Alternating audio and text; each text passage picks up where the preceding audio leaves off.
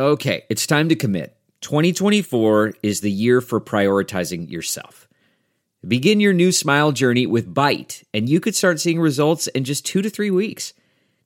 Just order your at home impression kit today for only $14.95 at Byte.com. Byte clear liners are doctor directed and delivered to your door. Treatment costs thousands less than braces, plus, they offer financing options, accept eligible insurance, and you could pay with your HSA, FSA. Get 80% off your impression kit when you use code WONDERY at Byte.com. That's B-Y-T-E dot com. Start your confidence journey today with Byte. Recording. All right. And here we go. With home security, there is. Oh, that's not how you speak English. Restart. Unique New York. The arsonist has oddly shaped feet. With home security, there's two ways you can go about protecting your home. There's the traditional way, where you wait weeks for a technician to come over, do a messy installation, and it's going to cost a small fortune. Okay, that's way number one. Now, way number two is the other way, the better way, SimpliSafe. And that's simply with an I. SimpliSafe is everything you need in a home security system. It's award winning protection. It's the two time winner of the CNET Editor's Choice Award, and it blankets your entire home in safety. Welcome to the future. Robots, dogs, guns. You don't need any of those because you have comprehensive protection for your entire home.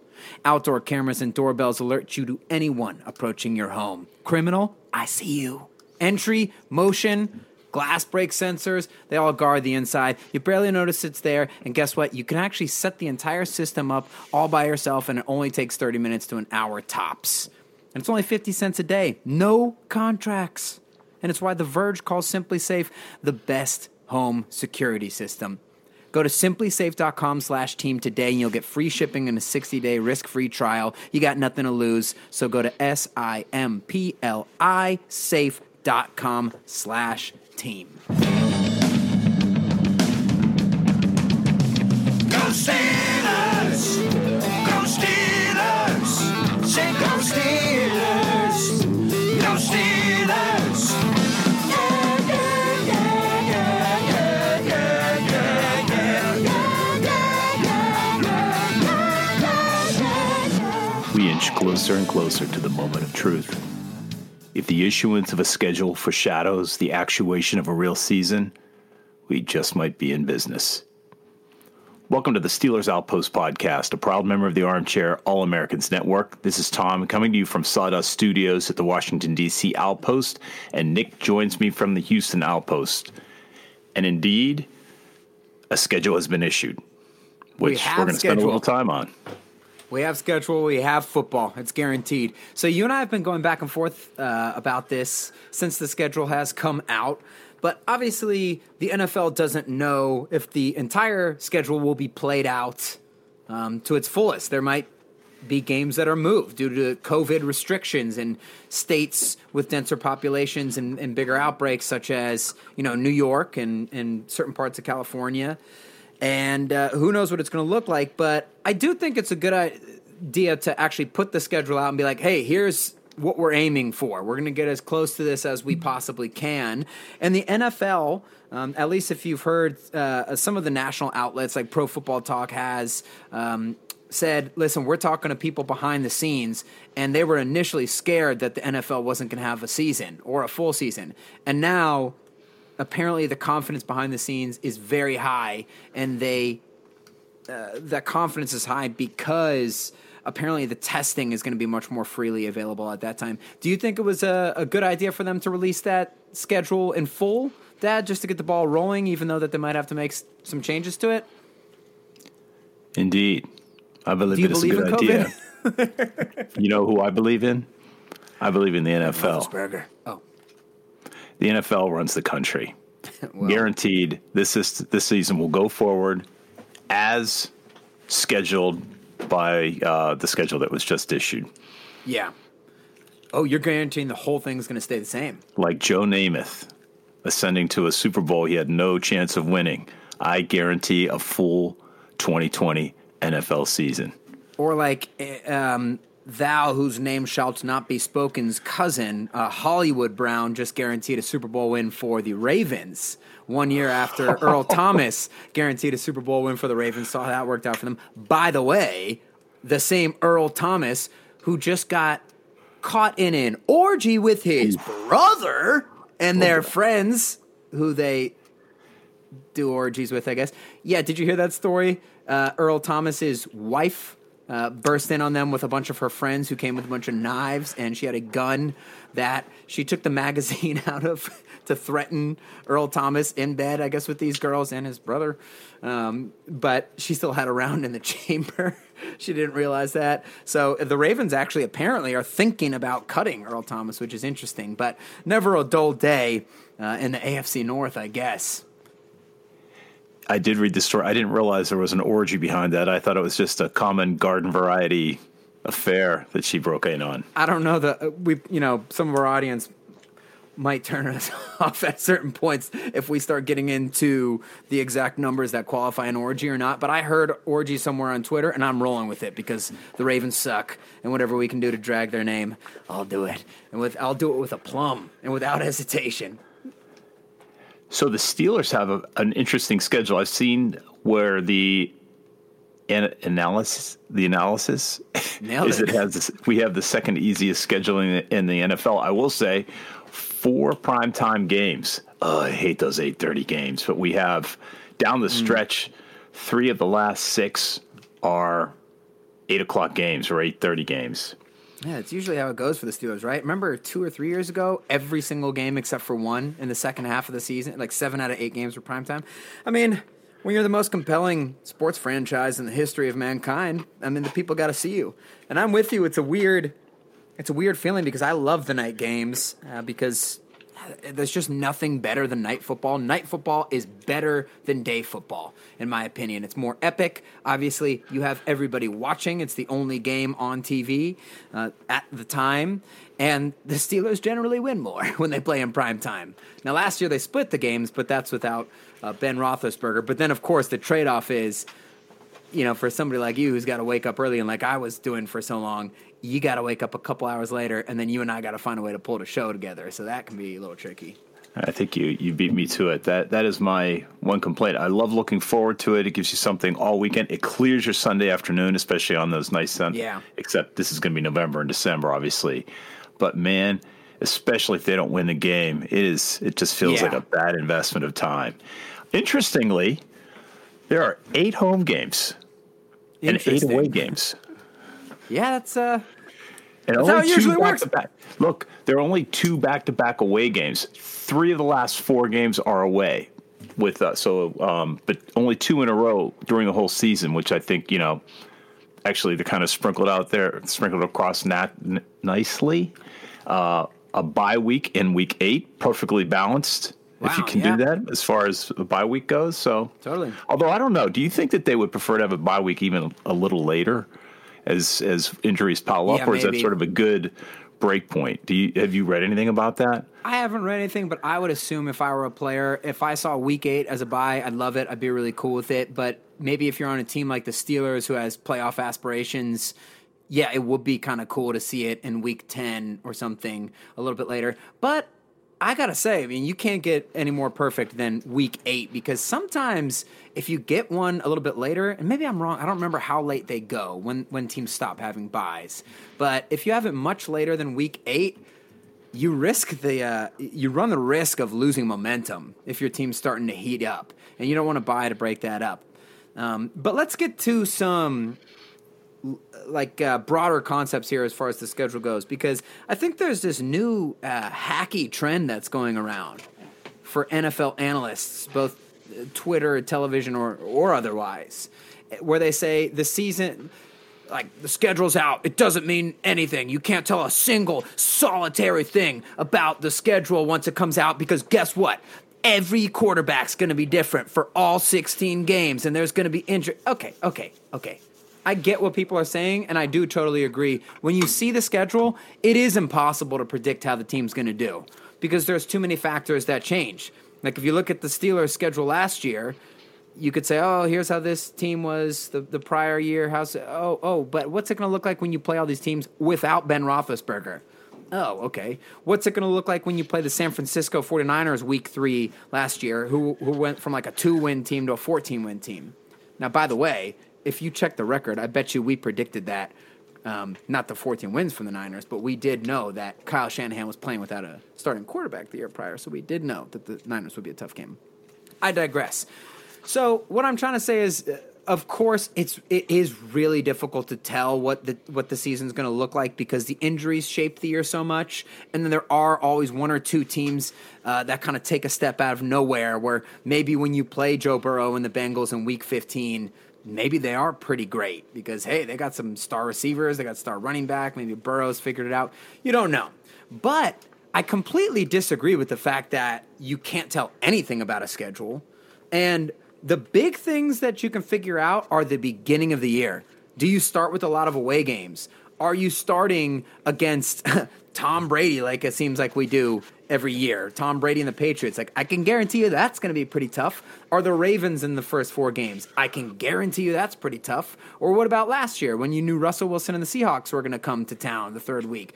You know those are going to be pretty tough. So I do think you can look at at least the first 4 or 5 games and get a little bit of an idea of how the team's going to do. Um, you can also look to see does the team have to go to one of the sort of famed, difficult road stadiums? Like, do you have to play in Kansas City or Seattle or New England or Denver in a given year? Um, things like that. And then, like you said, where's the bye week? And do you have a stretch of away games or home games? So I do think you can tell some things about the season uh, besides just being able to get excited about seeing the schedule released. I think uh, a people want to talk about sports. This is a great one. I agree. You can have some bit of accuracy. This is you can be ten times more accurate, hundred times more accurate than the mocks. Everybody spends so much time on going up to the draft. So why don't we do that? Why don't we walk through the first, let's say, quarter of the season? Here's also this is the other thing I want to I want to talk about. What would be the most critical injury losses we could suffer? Let's not let's forget about the Wow. quarterback. We've already had that experiment. But what other positions could we? It would be just too big of a setback, or uh, we could fill it in. I almost don't want to think about that because that's depressing. But I guess the worst thing happened last year. I think we've kind of talked about it before. Like it's it's an emergency at safety if either one of those guys goes out.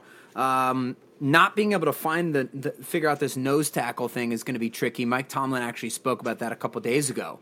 Uh, the media asked him, "What are you doing about this nose tackle position?" And basically, he said we're just rolling with what we got. If another guy pops up, we'll find him. But Javon Hargrave was very flexible the past few years where he could play nose, but obviously also he's a defensive tackle. He said we still have McCullers who's here. Alualu has some experience in that capacity. So it was a little discouraging, to be honest with you. It really was like, okay, we're going to roll the dice with this, but I guess it really is uh, the nose tackle is only going to be on the field 30% of the time, so we'll see what they're able to do. But I think we've gone over some of the positions that have no depth with the, with the edge thing. It if if Butter TJ missed time, it would be a lot to expect out of out of um, Highsmith to be able to step in there. You saw what TJ Watt meant to the defense. You know what Cam Hayward means. You saw how much better they got when Minkah was playing versus Minkah not playing. So, yeah, that, that's kind of where my mind goes with that. But it is nice on offense to have some depth at running back and wide receiver, and maybe the offensive line getting restacked a little bit. So that's nice to see. So the Steelers open on Monday night, September 14th, against and at the New York Giants. This is the they have played this game five times since Monday Night Football started, going four and one in that period. What are your thoughts about the Giants? Well, before I get to my thoughts on the Giants, I do just want to say it's funny because some people want to consider it hacky to go through and predict wins and losses. And we're not going to go past the first four games here because, like I outlined in a little ramble there, you, you can't, there's no freaking way you can predict the wins and losses all the way through the year. But I do think, like I said, it's interesting to look at the first four games or so. Now, the first thing that stands out to me about game one of the season, besides the fact that the Steelers are clearly head and shoulders a better team than the New York Giants. Now, the New York Giants have some serious talent. I think Saquon Barkley could be the best running back in the league if he gets any. Should be the best running back in the league. Is the best running back in the league, in my opinion, if he gets any type of blocking or passing game. I think Daniel Jones was the biggest shock I've seen at a as a rookie quarterback who I didn't I didn't think would be any good. And then he gets on the field and you realize, oh, not only can this guy move around and run, but he's got a much better arm than I thought, and he has a Ben Roethlisberger mentality in terms of he wants to go deep and throw the ball. So they do have some some weapons. Um, the Steelers, uh, obvious, this comes as no surprise, but their home record on Monday night games is pretty sterling, and they have a losing record on the road um, in those away games. But again, I just think that the the Giants are a team that's still figuring some things out. Um, they've got some good offensive and defensive line play, but the Steelers are head and shoulders a better team than them. The one thing I do wonder about is this is New York City, week one. I, I honestly do wonder if COVID could affect this game and the location of this game or, or how it's going to be played. So it is interesting uh, that that's on the horizon. I love when the Steelers start the season in a primetime game.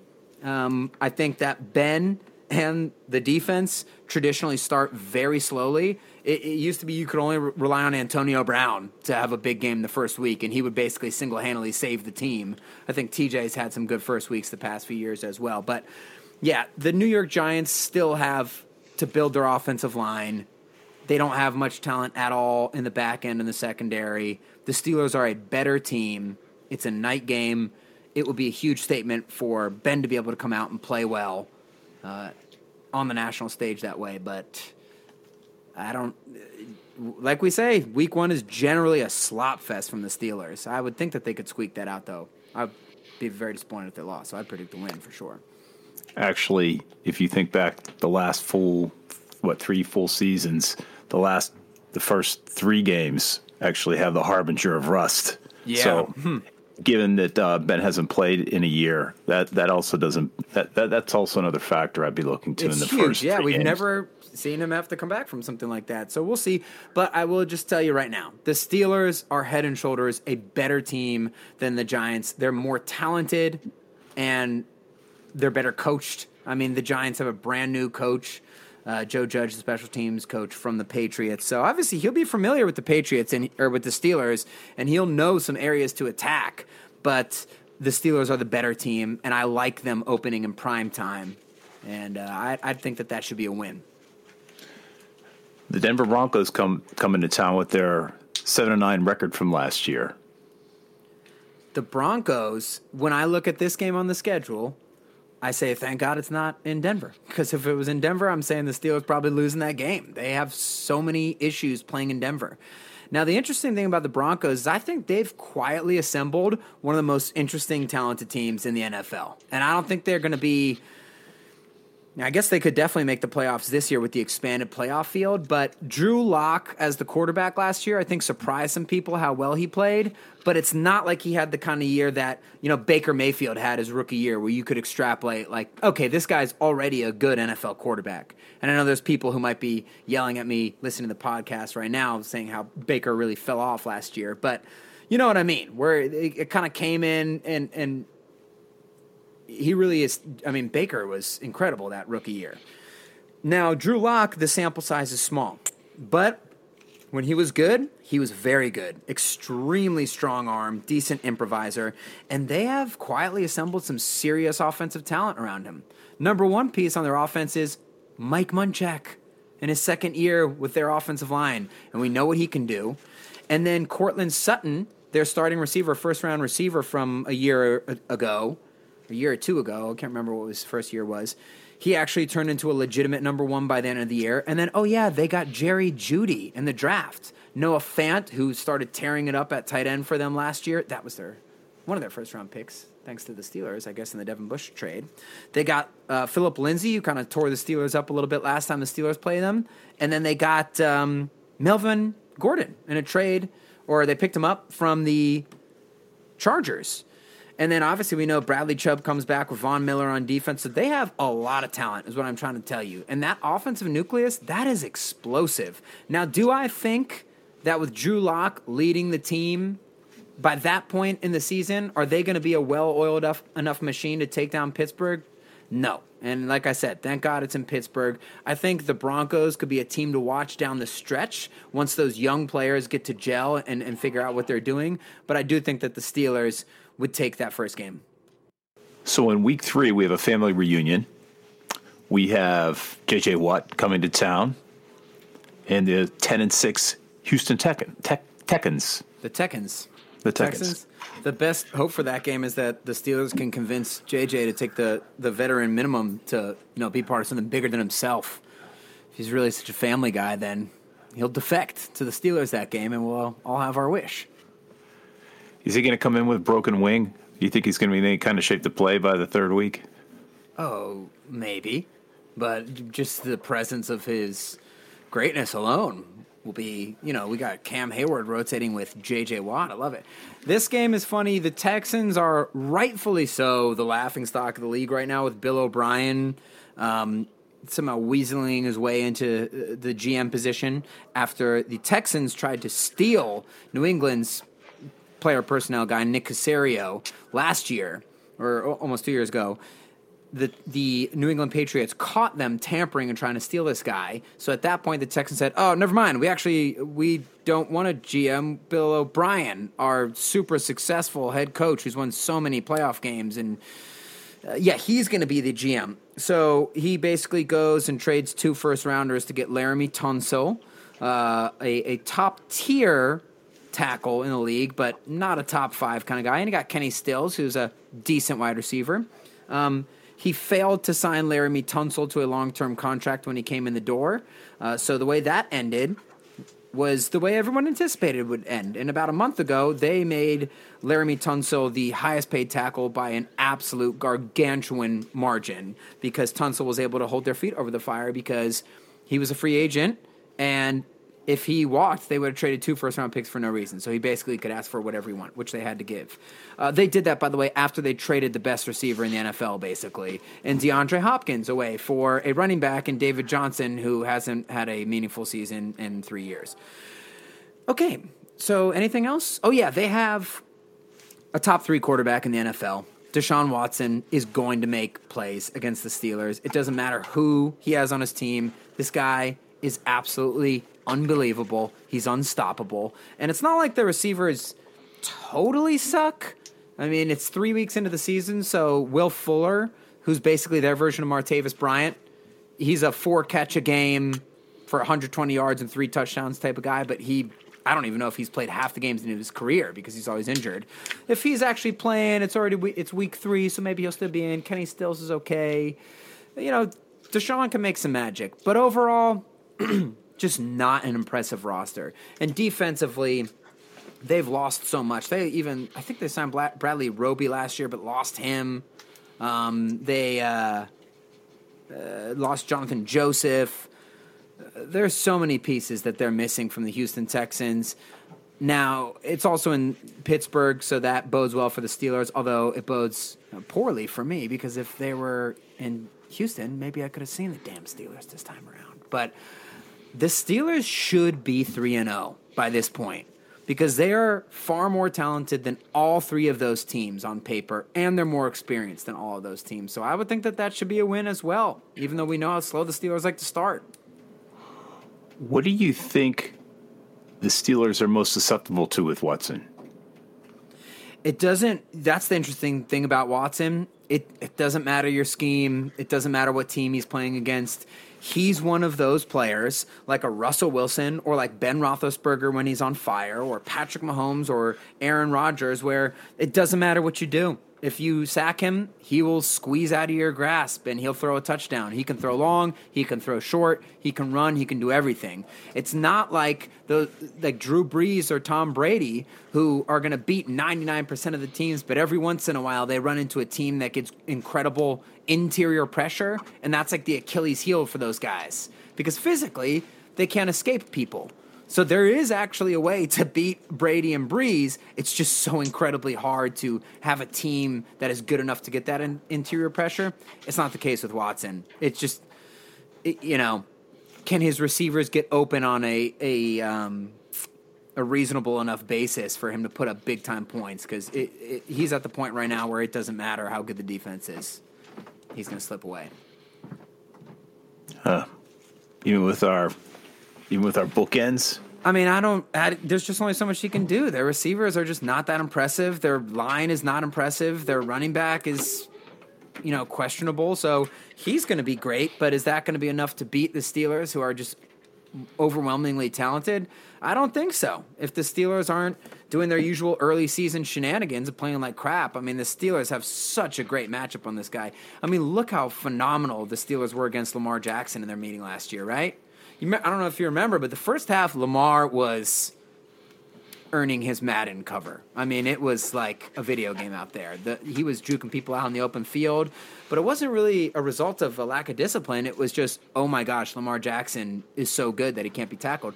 But then they bottled him up a little bit in the second half. You got to think you have the two, you have like the most athletic edge rushers, young, fast edge rushers in TJ and Bud. You have a middle linebacker in in um, Devin Bush who's as fast as Deshaun Watson, so he can spy him. You got all the pieces, and just overall, like I said, the Texans they got some talent and they have Superman at quarterback, but around him, I just don't know if there's enough there.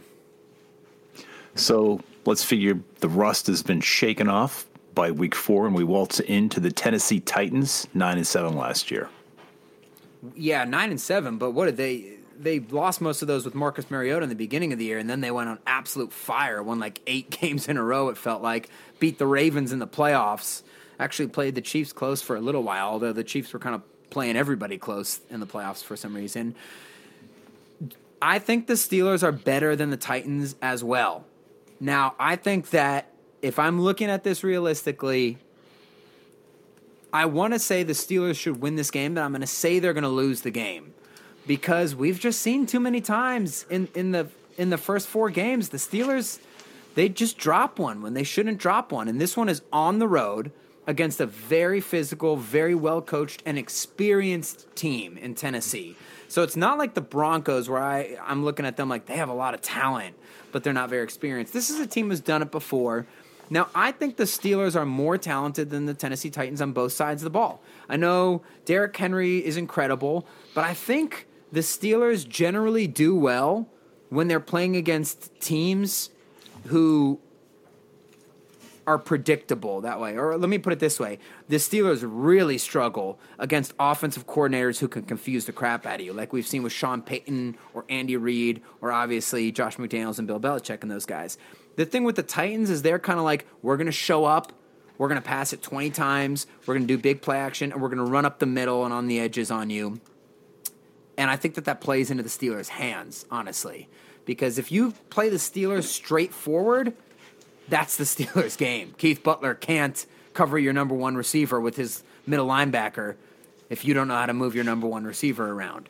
And with the defense as well, uh, it's a well coached defense. They have some talent. Did they lose Jurrell Casey? I actually can't remember. I think they might have. That's a huge piece on their defensive line. So I do think the Steelers are better than the Titans, but I just haven't seen the Steelers put together a good first four games in a long time. And if they're going to lose one, I think it will be the one on the road against an experienced team. Do you remember what happened with Derrick Henry last year? If you look at his last six games, in one of those games he had 86 yards. Everything else he had about a thousand yards a game. He Yeah. had almost 200 in two. Well, he had a couple of 200 yard games uh, and several, you know, 140 yard games. I mean, but at the beginning of the season, It's every year like that. They weren't. Go back two. I mean- go back two years. Check it out. The year prior is like the same thing. It's it's in, and it's not because people were stopping him. It's because they weren't giving him the ball. yeah. It's a little weird that way. You got the cleaning crew in there. Well, RMN Sawdust Studios. That's one of the. Uh, that's a circular saw. We're making Right. some. We're making a bridge. Some, some decals. Okay, so you're predicting the Steelers to go three and one. Yeah, and honestly, when I look at it on paper, there is no reason why they shouldn't go 4 and 0. They're better than all these teams. I think the Titans are good, but like I've said, and anybody's watched the Steelers, the only teams that ever scare you as a Steelers fans are the one with elite quarterbacks on, on very good teams and with confusing pass attacks. Because especially in the Keith Butler era, where it's like, ah, what is he doing? You can't put the number one receiver in the slot. You can't do that Yes, you can. And now the Steelers have given up 30 points. When you just play the Steelers straight up, straight ahead, I mean, it's hard to beat them. And of course, the worst example of that ever is the Jacksonville Jaguars playoff game. And that's the last time the Steelers ever had like a bruising, straight, straight ahead, straightforward running back really crushed them that way with Leonard Fournette. But at that point, with Shazier injured, Butler as the coach, and just a complete lack of talent on the defense at that point, the Steelers couldn't stop anybody. Um, so I do think that the Titans play in the Steelers' hands. I think the Steelers are a better team on paper than the Giants. They're better than the Broncos. They're better than the Texans, even with Superman playing quarterback for them. And the Titans are like a are a poor man's Steelers. They're a well-rounded team with an offense and defense, but they don't. They have a good quarterback, not a great quarterback, and they don't have a crazy offensive scheme, and they don't have a lot of receivers to speak of. Um, so but Well, we've last- watched the Steelers struggle in the first four games just so many times. Honestly, they'll probably lose like the Giants or the Broncos game and then pull it together to beat the, the Titans in a nail biter. But I just think that the Steelers should run some of those other teams out of the building.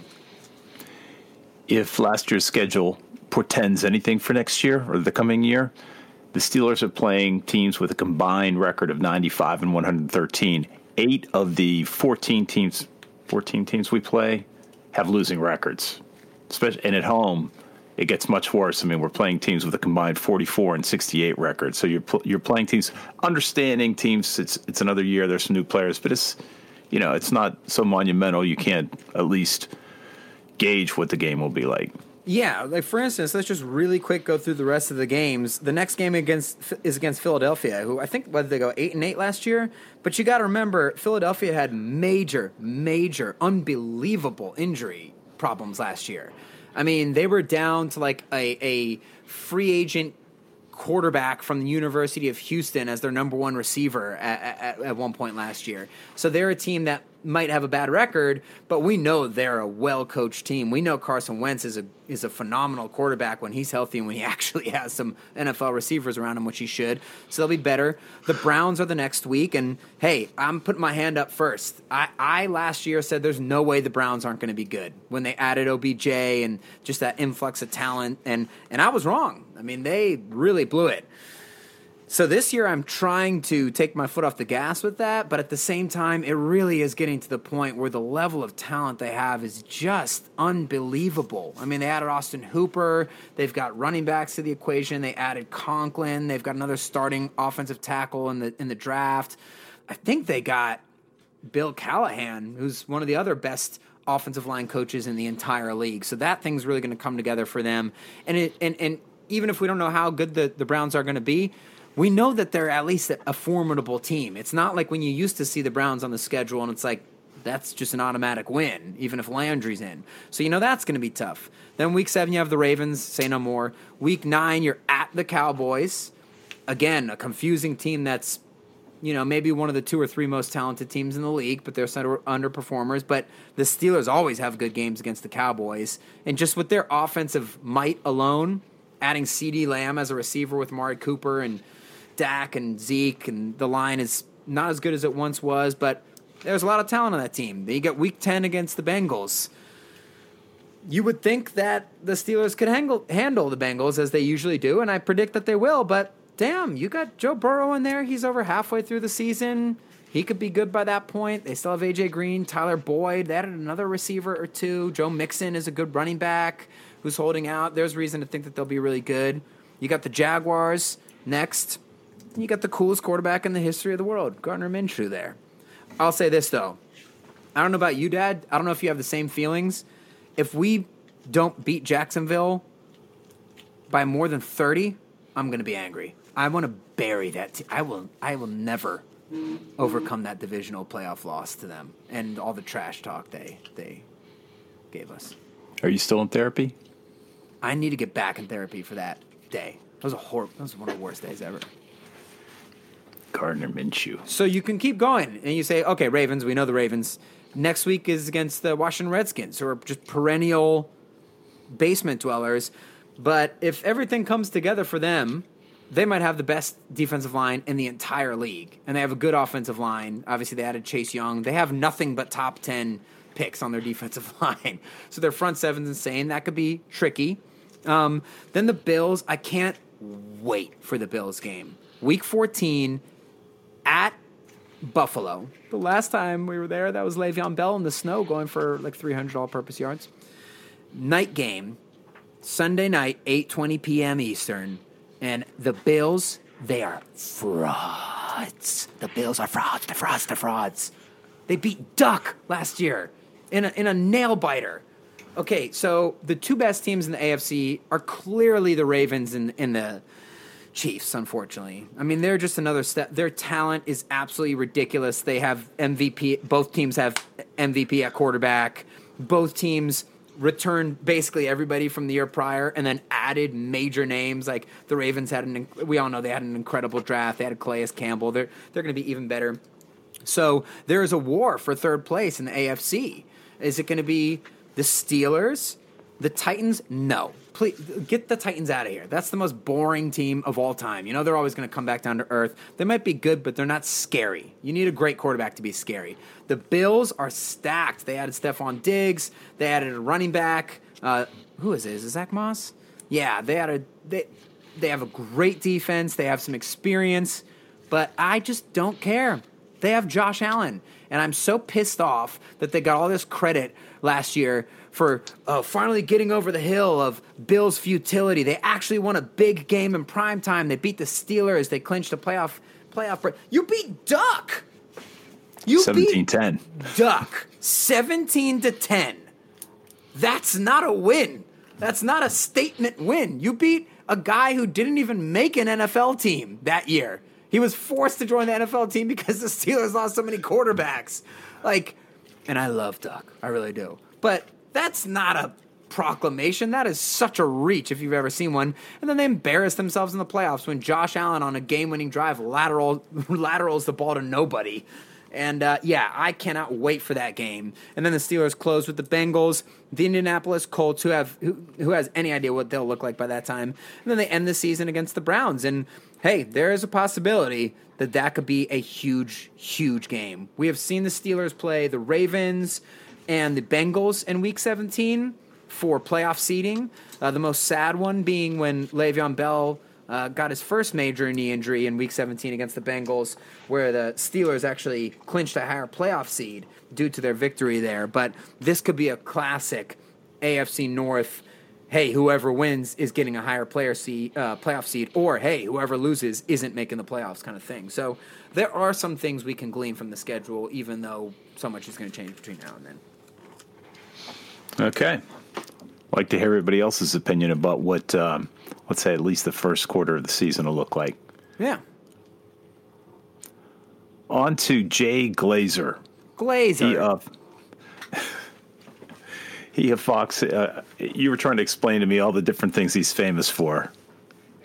So Jay Glazer is an NFL reporter. I don't know why sometimes he gets a bad rap because honestly, he's a good reporter. He's the guy who broke the Odell Beckham Jr. news and said he was going to get traded, and everyone called him an idiot. And then he got traded immediately. Um, so he really is plugged in. He knows some stuff. Excuse me. Also, he is generally a good dude because he does a ton of work uh, training people. Um, he does some MMA type stuff, but he trains and has a lot of programs with uh, combat veterans and tries to reintegrate them into society and, and, and works with the therapy side of things, uh, the mental emotional therapy along with the physical therapy. So it's kind of cool hearing him talk about some of those things when he'll appear on podcasts. It's like part of my take or whatever. But he did say something stupid in one of his asked and answers recently, where he, he pissed off the whole country, well, the uh, the whole country Steelers fans by saying, basically saying Ben doesn't work out. Like the word fitness and Ben don't go together. Ben's idea of fitness, he said, is having a yogurt, a beer, and playing a couple rounds of golf. And Steelers Nation erupted and they were angry about it. And I don't know, you and I have a couple opinions. On one hand, if you read the quote, it it does to me come across as a little malicious. It wasn't like when we poke fun at Ben, the greatest athlete in the history of mankind, um, for not working out. It did sort of seem like a dig, and I read it, you know, as this guy who who runs workout facilities, and that's such a big part of his life. I, I wondered if there was some judgment in there. Um, but at the end of the day, you and I have pointed it out many times that yeah, Ben doesn't really work out a, lot. uh, especially if you compare him to his contemporaries, which is you know um, Brady and Brees. It is funny that, that Philip Rivers doesn't look good, but he doesn't get any of the crap that Ben gets. Eli Manning looks horrible, but I guess Ben's so big and he looks like Will Ferrell, so he gets more crap for it. But um, so it is funny that you know we've mentioned that before, and I have two things to say off of that. Number one, Jay Glazer. I understand he was poking fun, but it it di- it actually sounds like he doesn't know what he's talking about because anybody who's followed the Steelers of last year, last three years, knows Ben actually has ramped up the offseason training programs. And of course, yeah, he's not Tom Brady or Drew Brees working out two times a day eating avocado ice cream, but he does have a personal trainer. He's working out five, six days a week, which for Ben, you know, that might as well be working out five times a day. And he is doing his part to stay in shape as a professional quarterback. And he is doing a lot to rehab the elbow, and apparently he's had a schedule. So it did sort of sound like Jay Glazer didn't realize that Ben has had an uptick in his fit in his physique over the last three years. And when you watch Ben on TV, he is skinnier than he was four years ago. So that's annoying. But then the other thing is with people getting mad about Ben not working out, you and I have pointed this out. Like people are underselling that we have Babe the last Babe Ruth in professional sports. The last man who really doesn't take great care of his body, but still goes into the games and he doesn't just thrive, he dominates. He's one of the best players in the history of the NFL to play quarterback. And he has not needed to work out. He goes in there and he just chucks touchdowns. And we're never going to see this again, people. Everybody who comes into professional sports now has a nutritionist, has a training program, and we're seeing this guy who legit, nah, don't need one. It's like Randy Moss, the, the pregame interview with him. He said, they're asking Randy, you going to stretch? He said, I don't stretch. And he didn't. And he's the best receiver to ever play, basically. Warren Sapp didn't lift weights. That's the top 10 defensive tackle of all time. But you're not going to see these guys anymore. So I know everyone just wants to hate on Ben permanently because of the early career off the field incidents, but he should be celebrated for this Babe Ruthian style of professional athlete. I wasn't mad about his comment. And by the way, I'll read it. Uh, you started out. First of all, let's not put words, the words fitness and Ben Roethlisberger together. They are allergic to each other. There's no fitness in Ben Roethlisberger. His idea of a great off-season workout program is doing one yoga session, playing golf, and drinking some beer. Dot dot dot. I said yogurt. And then he goes on. then he goes on to to pay accolades to Tomlin and the fact he's never had a losing season, and uh, homage to some of the other Steelers who are no longer with the Steelers, Le'Veon Bell and Antonio Brown. That's not a big deal, as you pointed out. We we've said that all the time, and I, I don't even think it's mean spirited. I think I mean, for him to say there is no fitness in Ben Roethlisberger, again, don't do this stuff in a tweet if you care about it because it comes off like you're a jerk. The thing that the thing that annoyed me is that when he was interviewed about this, he went on and on about you know me and Ben were we're buddies. We talked. It's just locker room talk. This is what guys do. They call each other out. And to Ben's credit, you know he didn't go on the radio for this one. As a matter of fact, I think learning. Ben's agent called Glazer, which is kind of if I they're real Ben. Okay, so yeah, there's a part two. Actually, apparently he apologized. Ben, I heard that Ben called Glazer and said that he was a little bummed when he saw the story, and that Glazer apologized to him. But you're saying it was his agent? not His agent? but his Glazer went on to say that he and Roethlisberger recently talked to each other after the quarterback's agent called to say his client was upset. Did he? Did Ben talk to his dad? Damn it, Tell him to go call him. I don't know. I think Ben's uh, old school NFL like celebrity that way. Where I, I, you know, once again, caveat: this is my favorite athlete of all time, but um, I could, I could see him being like, "You got to go through my agent first. That could be considered insulting in a lot of circles, also. By the way, like if you don't call him personally, you get the agent to call. But who knows what it was? Maybe Ryan Tollner actually called Glazer out of his own volition, or, or we don't know what the actual story is, but I do hear that Glazer apologized to Ben, and Ben talked about it. And you're right. To Ben's credit, thank God he didn't bite back in the media. Maybe he is learning, you know, 16 years in. Yeah, I mean the only thing is that uh, Glazer just stand by your story. Just all this backpedaling was just kind of annoying because this is a big nothing burger to me and uh, a distraction for the next story. May I? Sure. Hit it. So I just read an article about how the collective bargaining agreement that was just signed made major changes to the disability plan. And this gets a little bit there's there's a it's a little bit esoteric, and I, I actually took the time to pull both of those contracts out and try to decipher the this disability clause. Essentially, one of the big things that, that there are two big things happening. One, in the last contract, a guy getting disability payments could also collect Social Security disability, and he'd have full the full weight of both of those payments. In the new contract, the disability payments are going to be reduced by the amount of money that uh, the player gets from Social Security disability insurance. So this could be, you know, th- this could be a major blow to what they're what they're getting. I mean, under the current contract, there are four tranches or four categories of disability payments. There's one if you get hurt while playing. There's one if you get hurt while you're a player, but you didn't get hurt during a game. Then there is Yeah. the group of people who have been inactive for fewer than 15 years. And then the last group is guys who need disability after they've been out of the league for 15 years. So, four categories.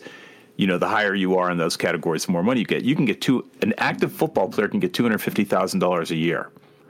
But, and so it might not matter that much to that guy. But a guy who's, whose disabilities emerge 15 years after he's played is going to get $50,000 a year. If he gets $25,000 from Social Security, in the last contract, he'd have a total of 75000 You with me? Yeah. Now, it's just going to be the greater of the two. He's going to get the greater of the two payments. So if he's going to get 50 50,000 disability payment, 20,000 social security, they're going to reduce his disability by 30,000. So or 20,000. I think that's uh I mean, it's a way to, obviously, a way to save money out of the disability fund, and it's going to screw some of these guys because they have become used to to sort of double dipping, if you will. Yeah, it's well, it's interesting now checking back in on the CBA. We spent so much time talking about it. It got ratified, if you will, and now here we are moving on with it. It's nice to come back in and check on the progress because one thing we did mention during the CBA negotiation period was, hey, this affects former players, retired players, as well as current players, and that's a big blow, and that sucks. And it's it's interesting to see because. I don't know. I could be oversimplifying here, Dad, and you let me know. But this sort of backs up my. I don't even think this is a theory. This is just the reality that the owners. It's it's all business. It's only business. There is zero care about like a player's personal health or welfare unless it affects their public the, the team's public perception which therefore affects the wallets which therefore brings it back to it's only about money because after all of this um, backlash popped up against the NFL when the concussion stuff started coming out, the CTE stuff started coming out. The NFL tried to make concessions to make the game safer. All the insane uh, can't hit the receiver in any part of his body rules that nobody can ever obey. Um, the reducing padded practices, whatever that is. And now that the heat has has come off a little bit, well, now we're going to add an extra game to the NFL season oh, now we're gonna not pay some of these guys who who played in the era when there was padded practices every single day of the season. We're not gonna help them as much with the medical benefits. It just seems slimy to me. Well, hold that thought because I have a punchline after I tell you about these other two changes. The other change, one of the other significant changes is under the old policy, disabilities were defined by uh, Social Security. So if Social Security said you were dis- disabled, the NFL accepted that as your diagnosis. Now, in the new contract, it is the NFL doctors who will say whether or not you're disabled and entitled to any payment. And goodness knows, now that we, we've seen this before, right? Whether these are these doctors going to be conservative when they know how much money is going to be paid out based on this, or there, is there going to be a lot of arbitration? So the players hmm. lost on that. On that. Um, so the last thing I'd say is listen to these payments. So remember I told you that there were four classes of payments. Right. The first class is the best, two hundred fifty thousand dollars, one hundred fifty thousand, one hundred twenty thousand, and fifty. They're all Yeah. going to be reduced to. f- in, no, this is a way in, into the future, but in 2031, those things are all, all going to drop to $48,000. With with a decade plus of inflation on medical prices as well. Yes. So here's the punchline. All this money that gets contributed to the pet, to the disability plan comes from the player's share of the revenue. So it ain't the it's not the owners who are starting to constrain the dis- disability payments. It's the players who said, "Yeah, we're going to put less money into the old guy's kitty." So there's more money for us. Do you think that this Not only that- strategic? Okay, go for it. Keep going. Not only that, Eric Reid has filed a, um, I think he's filed a suit, so that they're they changed the language in the contract after the players ratified it and before the final vote. And I saw the tweet. I mean, they changed the language, and then J.C. Tretter, who's the NFLPA president, admitted we need to we need to re-examine this. And you and I talked about this uh, a week or two ago. How can they change the contract? Well, the players, the, the owners might be amenable to it because it doesn't change their pocketbook one way or another. If the players decide to reallocate their funds from you know current salaries to the dis- disability plan. So mm-hmm. this thing is a mess all around. You can attribute some of this to the owners because, like, maybe they should have a common fund with the players to contribute to this disab- disability plan. But right now, it's the players who decide how to allocate their share of the what the forty-seven and a half percent. Why do you think that the player, the current players, would want this deal? Do you think that it's hey, if we keep those old medical prices, we're not going to get uh, to get paid more now as current players, and then hey, maybe we're not worried about our medical payments in the future because if we're making all this money now, we have more financial information and, and advice than the players of the past had, so we can actually put some of this money away in case of medical issues, or and then also implying that like we don't care about what happens to the retired players or it's, i mean it's obviously so much more complicated than that Well, I think it's in a way it's a spiritual question, right? Because you have no idea what your medical bill is going to be like in the future. And even the guys at the salaries they're making today, most of them aren't making lifetime money. But Right. if you get a, um, I mean, if you get four million dollars in your first contract, I, I'd like to know. Actually, it'd be interesting to find out how much the average NFL player gets in his first contract and how long he lasts in the league. That's not enough to pay for. Okay. And how much money does he get over that time? That that would be interesting. So most of these guys, and look how many guys did not vote. How many players did not vote for this contract? Didn't vote no, didn't vote yes, just decided not to vote. So it's a first of all, it's it's a sh- small majority who actually even vote one way or another for this contract. They're Right. voting on behalf of people who can't vote. You know, this sort of disenfranchised retired players. So it's it's a very um, it, you're right. It's very complicated. do you have a stance now that we've kind of got all this information presented do you have a stance uh, on, on this issue in general you think that the current players made a mistake you think that this is a broken system uh, or there's really nothing much that people could do do you have a particular take on all that information i know that's kind of a broad brush to paint with but Well, let's let's. I mean, let's face it. It, it is so funky because this is not a steel mill where the guys in the union are working in the steel mill for 35 and 40 years. This is a contract. This is why the NS, NCAA players can't organize. First of all, They're nobody. Only the guys from Northwestern are smart enough to figure it out, and there just aren't enough who who are at at a high level and who care about everybody else in the NCAA. I mean, these guys have very short, very short lifespans in in the NFL. They probably don't even realize how the system works.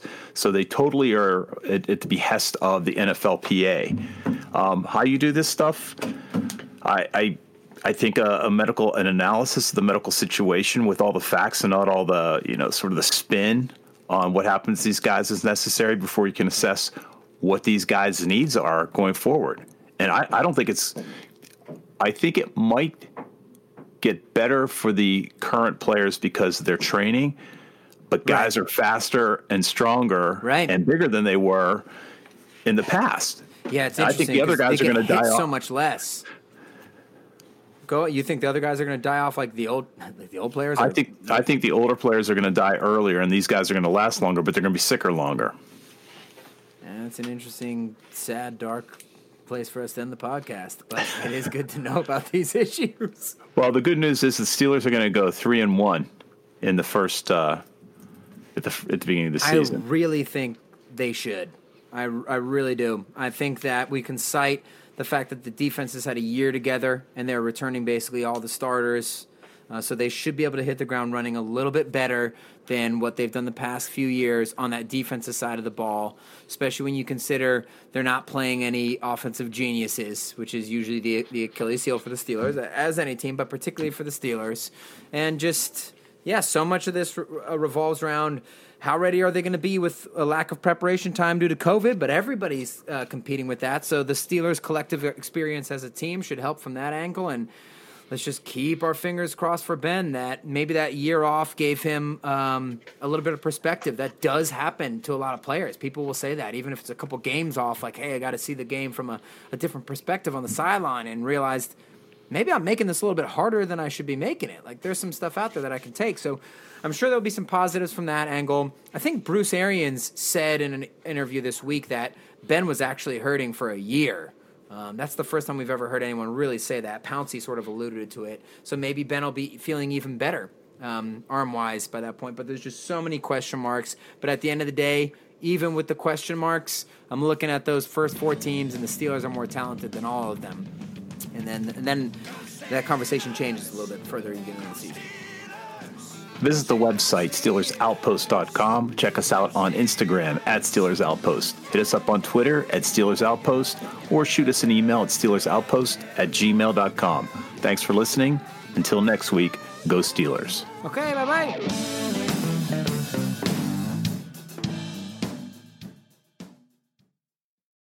There are some things that are too good to keep a secret. Like how your Amex Platinum card helps you have the perfect trip.